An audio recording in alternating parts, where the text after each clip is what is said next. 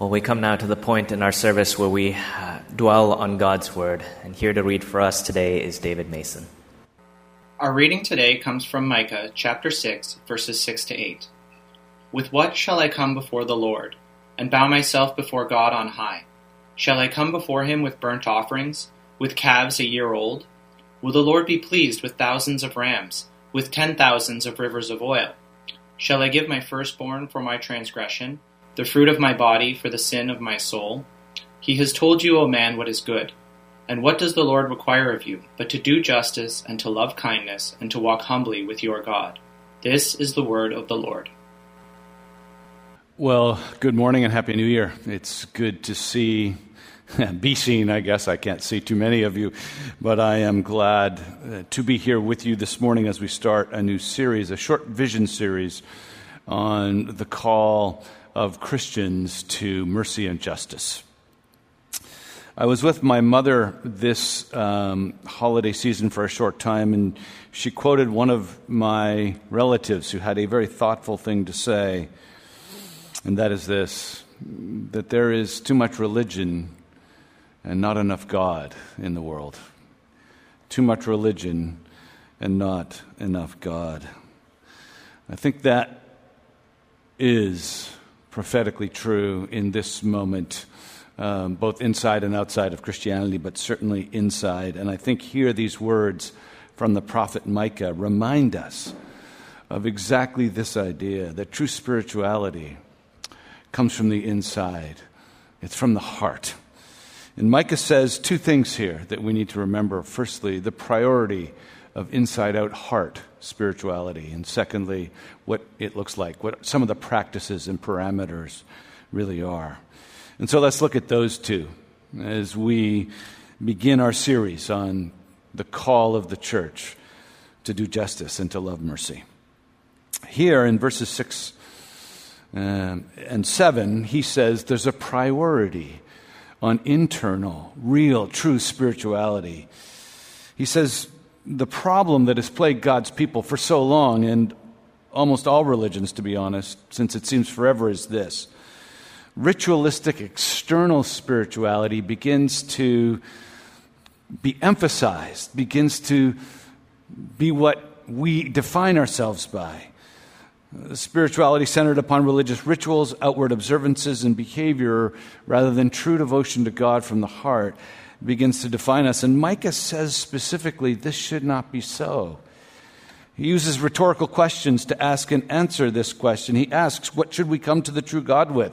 Rivers of oil, offerings of great quantity, lots of bulls being sacrificed? No. These rhetorical questions are meant to be answered in the negative. God doesn't want that from you. Because these sacrifices, they have no inherent power to please God or to change you. They're not a barometer of true religion. They're meant to be outward expressions of what's really going on inside of you. God made that clear throughout the Old Testament and the New Testament. Throughout the Old Testament, he said stuff like this. Uh, this is what the Lord says to Samuel in First Samuel sixteen, verse seven. He said, do not look upon appearances or on the height of his, that is Saul, the first king of Israel, of his stature, because I've rejected him.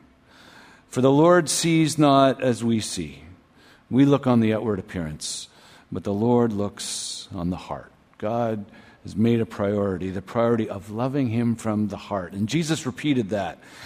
Jesus repeated by affirming one of the Jewish scribes who said, this is the summary that you should, of all of the Old Testament, you should love the Lord your God with all your heart, soul, mind, and strength. See, love him from the inside. And love your neighbor as yourself. And so, church, Christians, people who are investigating Christianity, we need to wrestle with this. Rituals, church attendance, church events, even generous giving, are not necessarily barometers of what's really going on inside of you. Uh, what's going on in your heart when no one's looking? What's going on in your heart when only God is there with you? That is true spirituality. If the skeptical world sees us as simply religiously observant, but not any different from anybody else. If we're not caring for the poor, the lost, the marginalized, not loving in a deep and distinctive way those who disagree with us politically, culturally, and socially, then the world has a right to call us hypocrites. And this is Micah's point. External, Sunday-only Christianity, as one of my mentors puts it, ritual Christianity isn't what God's calling for. He wants our heart. He wants us. Heart-based, soul-animated, desire-driven, love for God, expressing itself in these outward behaviors. That's what he wants. He wants us. That's his priority. Will you give him your heart? Will you give him you? From the inside out. That's the priority. Now, once you've made that your priority, what are some parameters? What are some practices that show that inner reality? And he says three things. Firstly, do justice. Secondly, love mercy. Thirdly, walk humbly. Let's look at those three in order. Do justice. The gospel calls upon Jesus' followers to do justice. Doing acts of justice are meant to be expressions of authentic faith in Jesus. They're, they're not an extra part of the gospel. They're an essential center of the gospel. You don't get to call yourself a believer in Jesus without being a doer of justice. We can't separate the two. But what, what, what is biblical justice? Well, that is a loaded question. And we'll have to sketch out some of these contours. I can't answer all of that. That would take hours. But let's start where we need to, and that is too often people in our culture, both those who are Christian and those who are not, assume that biblical justice is the same thing as what our culture defines as justice. Not so. Gospel justice is neither the present culturally conservative view of justice or the present culturally progressive view of justice. It's its own view. No, it's God's view.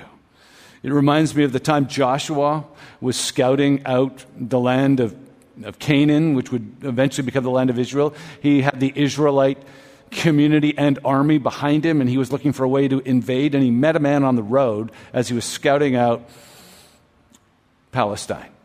Canaan. And he looked at that man, and he went to him, and it says in Joshua chapter five, he said to him, "Are you for us or for our adversaries?" And the man said to him, "Neither. But I am the commander of the Lord's army, and now I have come." God's not for either party. He's for himself. What does Joshua do? It says, Joshua fell on his face to the earth and worshiped and said to him, "What does my Lord say to his servant?" That's the posture we should have when thinking about the parameters of biblical justice. What does the Lord say about it? And when we look at the Old Testament and the New Testament, we see some clear patterns and parameters coming out, some practices. Firstly, dignity. The Bible says that God made us in the image of God, male and female, he made them in his image. We therefore have God's image in us. We have divine dignity. We are not like any other creature. In this way, we reflect the glory and the image of God. But not, what does that mean? That dignity means two things. Firstly, equality. Every human being made in the image of God, no matter how smart or not smart, no matter how wealthy or not wealthy, no matter how gifted, capable, whatever, is equal to everybody else. We are all equally made in God's image. Equality. Secondly, responsibility. Made in God's image, we have the moral responsibility for our actions. We can't blame others, ultimately, for our actions. They may have impacted us. We can't blame systems for our actions. We have moral responsibility. So dignity, which means equality and responsibility.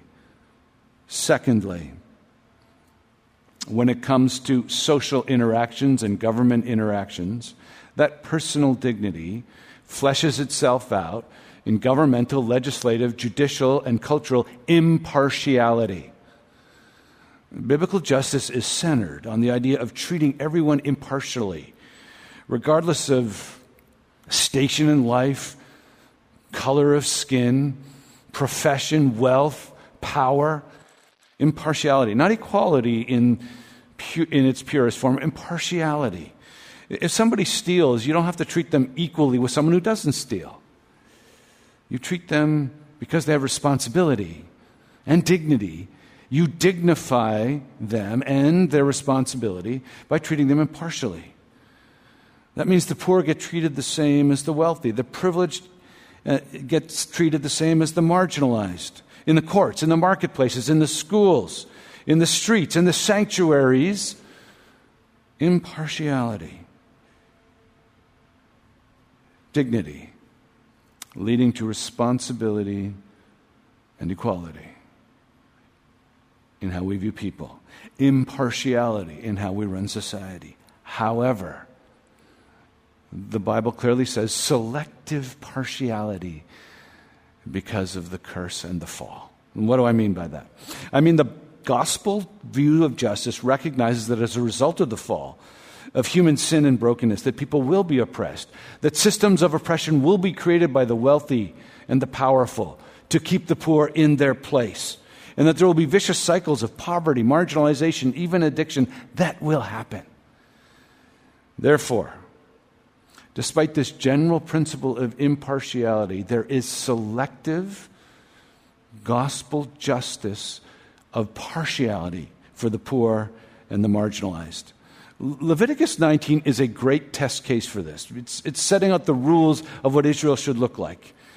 Now listen to it. Firstly, Leviticus nineteen thirteen, personal moral responsibility. Do not defraud a neighbor or rob him. Do not hold back the wages of a hired man overnight. You are personally responsible to act wisely, caringly, with integrity. Personal responsibility because of the dignity that you've been given. But secondly, listen to the impartiality. Leviticus nineteen fifteen, do not pervert justice. Do not show partiality to the poor or favoritism to the great, but judge your neighbor fairly. Dignity and responsibility, impartiality. But then, in Leviticus nineteen nine, selective partiality. When you reap the harvest of your land, do not reap to the very edges of your field or gather the gleanings of your harvest. Do not go over your vineyard a second time or pick up the grapes that have fallen. Leave them for the poor and the sojourners. Who are the poor? Just the economically disadvantaged. Who are sojourners? Aliens. People from another culture, from another race, who are visiting the land, maybe living in the land, but they're not Israelites. You see, selective partiality, pursuing the poor and the marginalized. Finally, redistributive selective, no, redistributive partiality is also there. In the year of Jubilee regulations in the Old Testament, every fiftieth year, the original property of some family was supposed to be restored to them, even though because of economic circumstances and fluctuations, they may have had to sell it. It gets restored to them. Slaves get to go free. Debts get to be forgiven. There's a principle of redistributive justice, you might want to call it, to help the marginalized break cycles, to help the poor break grinding circles of poverty. And these things move into the New Testament as well. Personal responsibility. Jesus is calling you everywhere to personal responsibility. Love everyone. Love your enemies. Do good to those who hate you. He extends Old Testament principles even more deeply. The Old Testament says, do not commit adultery. Jesus says, do not even lust after someone. Jesus calls us to absolute truth-telling. Personal responsibility is elevated in the New Testament, but impartiality is also there in terms of how we treat each other, particularly in the church. James chapter two, the brother of Jesus. My brother, show no partiality as you hold the faith in our Lord Jesus Christ, the Lord of glory. For if a man wearing a gold ring and fine clothing comes into your assembly, and a poor man in shabby clothing also comes in, and if you pay attention to the one who wears the fine clothing, and you say, sit here in the good place, While you say to the poor man, you stand over there, or sit down at my feet, have you not then made distinctions among yourselves and become judges with evil thoughts? Listen, my beloved brothers, has not God chosen those who are poor in the world to be rich in faith and heirs of the kingdom which he has promised to those who love him?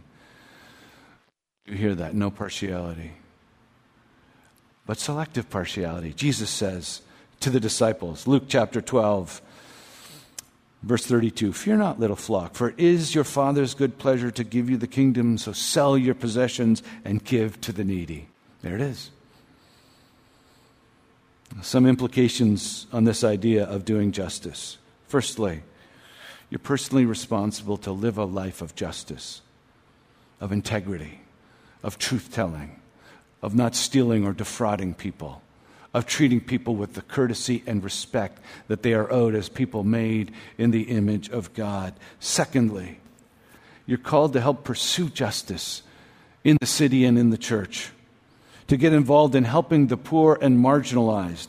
Okay, we don't have maybe fields that we own and crops that we grow. So what does gleaning mean in, in today's perspective? Well, what do we have more of than we need to feed ourselves? Money and time. How about we set aside money and set aside time to help the poor, the marginalized, the sojourners in our society? How can we advocate in our churches? How can we advocate in Grace Toronto for the poor and the marginalized? How can we advocate in the city that those who don't have a voice get a voice, and those who need help get help? Do justice. Secondly, love mercy. Now in the verse here, it says love kindness. That's this particular translation. It's translating a hard-to-translate Greek word, chesed, which often means covenant loyalty, love loyalty. Um, it's hard to know how, in context, to translate it. But the Greek word used most often to translate this, and the, the Septuagint tells us this, the Greek word most often used is mercy. And I'm going to use that word. Love mercy. Mercy. Mercy is a quality of love and compassion that seeks to alleviate the misery created by a fallen and broken world. It's related to grace, but it's slightly distinguishable. Grace forgives sin. Misery alleviates the temporal consequences caused by sin and brokenness and fallenness. You can forgive the sin of someone who has defrauded you. And then you can look at the, the misery and the poverty and the addiction they're in and help them out of that. Grace forgives sin. Mercy alleviates those conditions. Love mercy, says the gospel. Now, you've got to take a moment now, because modern cultural conversations about mercy are a bit ambivalent, because they don't like the word mercy. It seems to imply a superior status. I'm looking down upon you. I'm helping someone who's inferior to me. And I get the sentiment, but the sentiment presupposes something that the gospel denies. The sentiment presupposes that a full equality of people is in question. And therefore, you can't even use the word lest you give strength to that. The gospel says the equality of people is without question, because they're made equally in the image of God. And therefore, you can use the word mercy and you can love mercy, because equality is not endangered by the use. You see, the gospel starts with absolute divine dignity and absolute divine beauty and absolute divine worth of every human being. Therefore, absolute equality in the way we should treat each other. But the gospel is also relentlessly realistic. The gospel understands that life here under the sun, in the brokenness and selfishness and cruelty of our world, is often unfair. We do get into cycles of addiction and poverty and marginalization. We do create systemic rules and laws that help keep poor people in their place, that help embed racism. We do. The gospel understands that. That's not just a modern idea. The gospel knows that people get oppressed. And so the God says here, There's always going to be poor, marginalized people, people facing injustice. Show mercy. Love mercy. Embrace with your whole heart the divine mandate to help others who are less blessed, less fortunate, less privileged than you may be. But don't do mercy just to look good. That's ritualistic, external Christianity again. Love mercy from the heart. Love seeing people helping people. Love seeing people with resources connect to and help people with less resources. Love seeing families that are relatively healthy helping families that are more broken. Love seeing people that are not lonely, helping people that are. This, this isn't being condescending. This is love in action. This is the heart expressing itself the way God expressed himself. And see, that's the key. We, we love mercy because we've experienced mercy. Now here I'm speaking specifically to the Christians, but this is where the gospel makes a significant difference.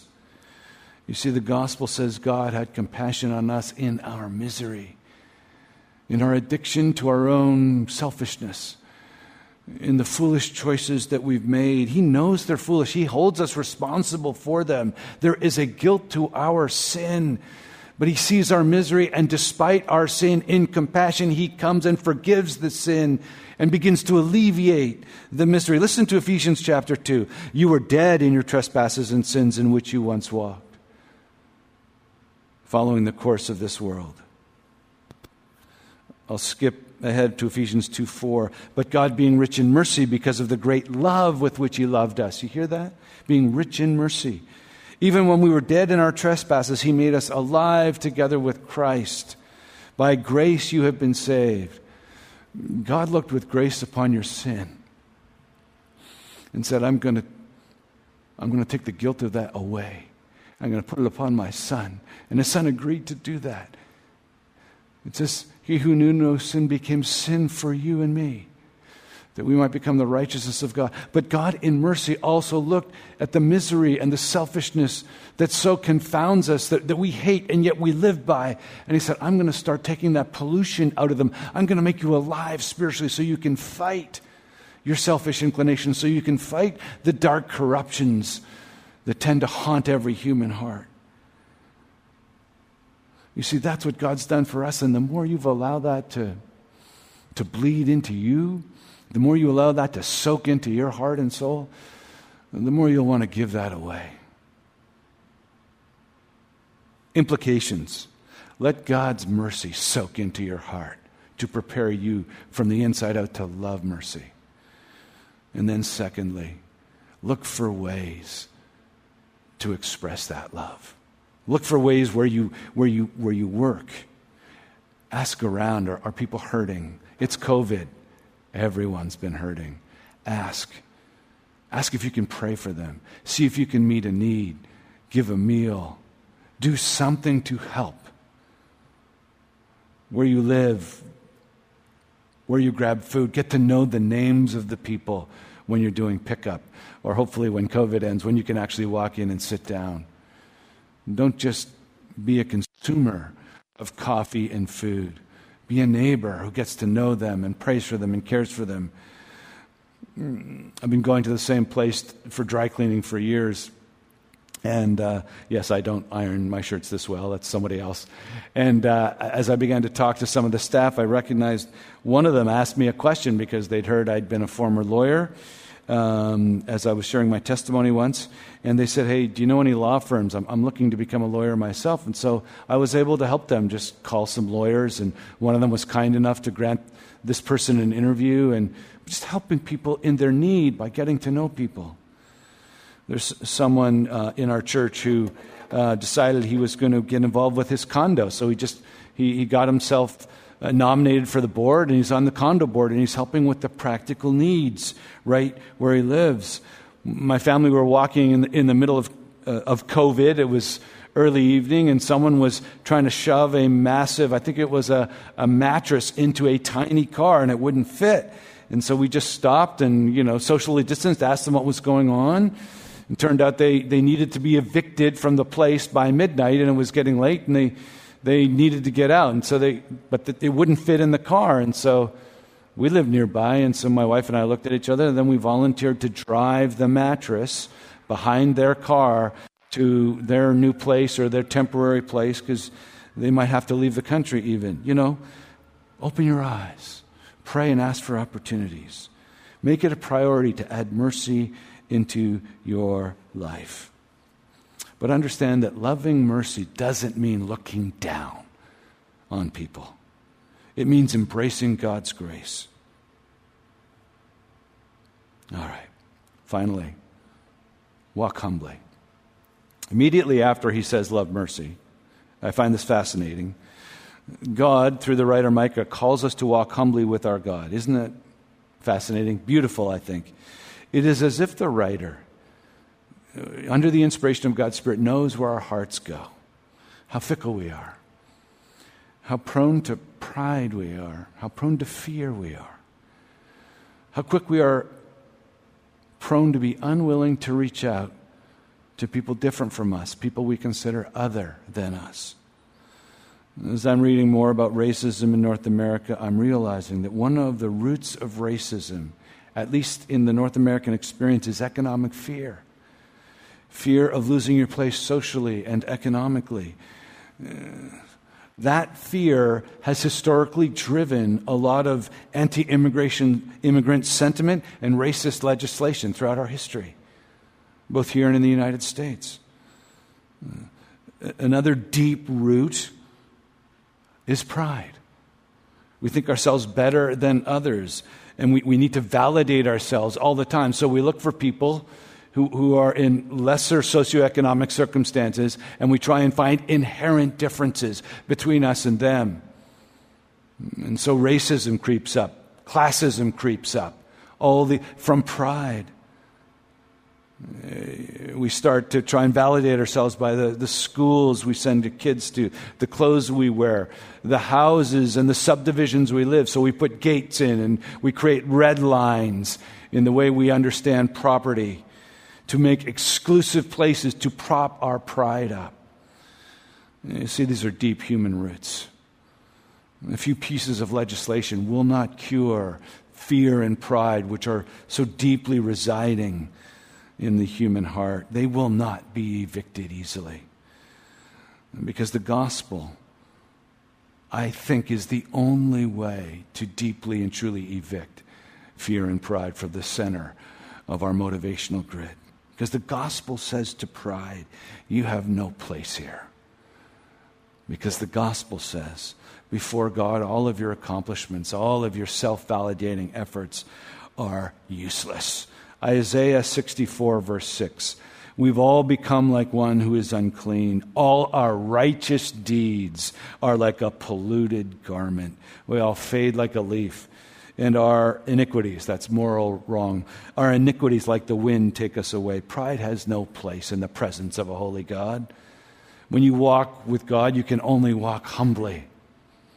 And the gospel says, pride has no place. But the gospel also says you have no need of it anymore.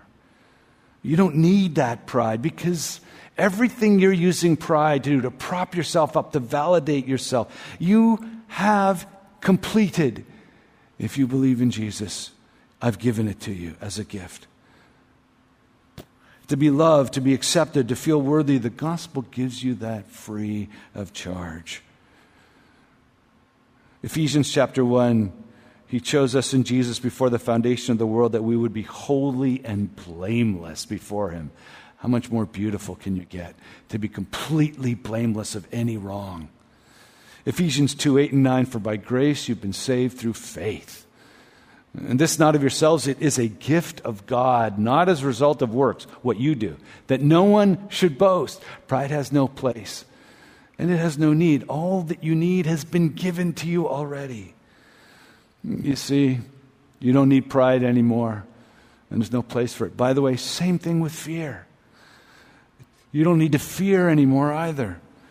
Because of Jesus, nothing can separate you from this complete, approved, worthy, blameless, loved, adopted status that God gives you. What does Romans eight say? Verse thirty-eight, I am sure, says Paul, in this climactic verse of Romans eight. That neither life nor death, nor angels nor rulers, nor things present nor things to come, nor powers, nor height, nor depth, nor anything else in all creation will be able to separate us from the love of God in Christ Jesus our Lord. Men and women, boys and girls, fear and pride, they come to you and they say, you're empty. We will help fill you. The gospel comes to you and says, Jesus' gift of himself has made you full. You are perfect and complete. Stop trying to fill an already full tank. Rather, start pouring out from your fullness to others. Do justice. Love mercy. Walk humbly with your God. A couple of quick applications.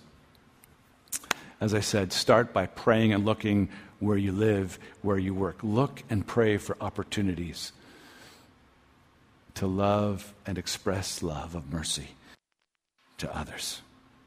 Secondly, do justice. Think about advocating for the poor, the marginalized, the sojourners where you are, in your church and in your city. In the city, stop fearing the broken people of the city. Just start to get to know them. Learn their names. I remember walking outside of uh, forty-one Britain, our old uh, church home, and met a guy there. He was on the streets, and he was just asking for money. And I had learned enough to just ask him his name, and his name was Daniel. And Daniel used to be a truck driver, and um, uh, he smoked cannabis when he wasn't driving, just to while away the bored hours. But uh, he got caught on a drug test and lost his job as a truck driver. When he lost his job, his family walked out on him. And when he lost his job and lost his family and had all these payments to make, he got into deeper cycles of drug addiction because of the shame and the guilt and the brokenness.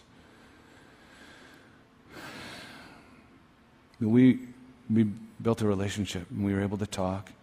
We were able to try and help him. And he used to come and say, hey,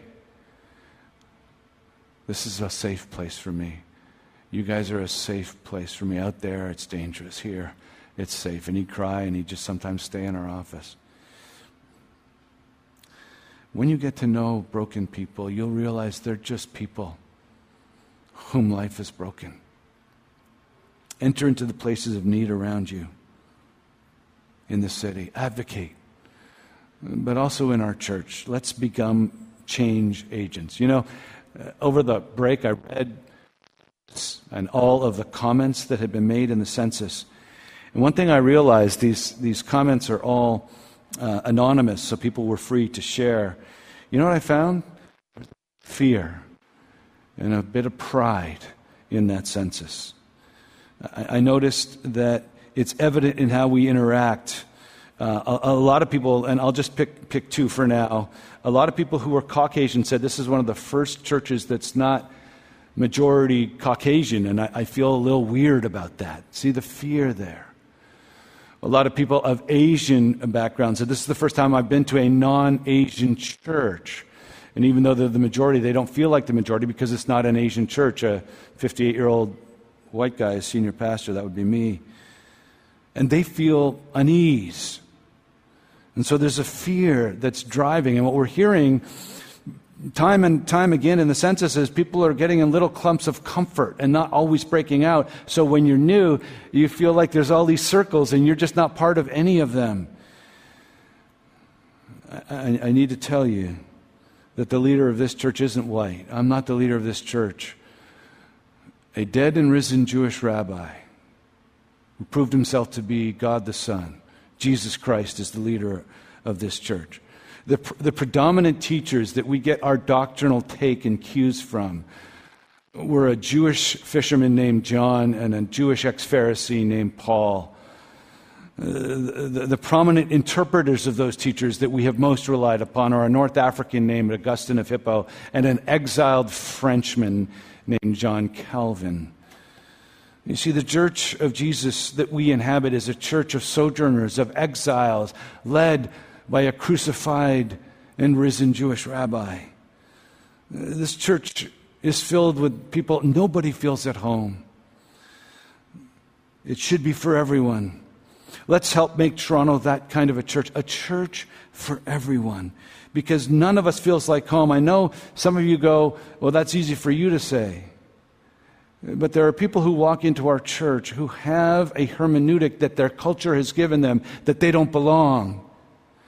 I'm thinking in particular of people who experience homelessness, but also other people. People, people the black people, the black community has felt like aliens in their own country, in their own city. And so they walk into the church, they're wondering, will we be different? Let's make this a different place for them. Let's take our fear and our pride. Let's make our coffee times when we get back to them not places for personal catch-up or enhancing or networking, but places of welcome, of impartiality generally, but selective partiality to those who feel marginalized because the culture has told them that. Let's do that for our people. So when someone that you don't know out of your comfort zone comes into the door or into the coffee time or into your small group, how about looking fear and pride in the face and going, "Be gone, I evict you. I'm complete, I'm loved.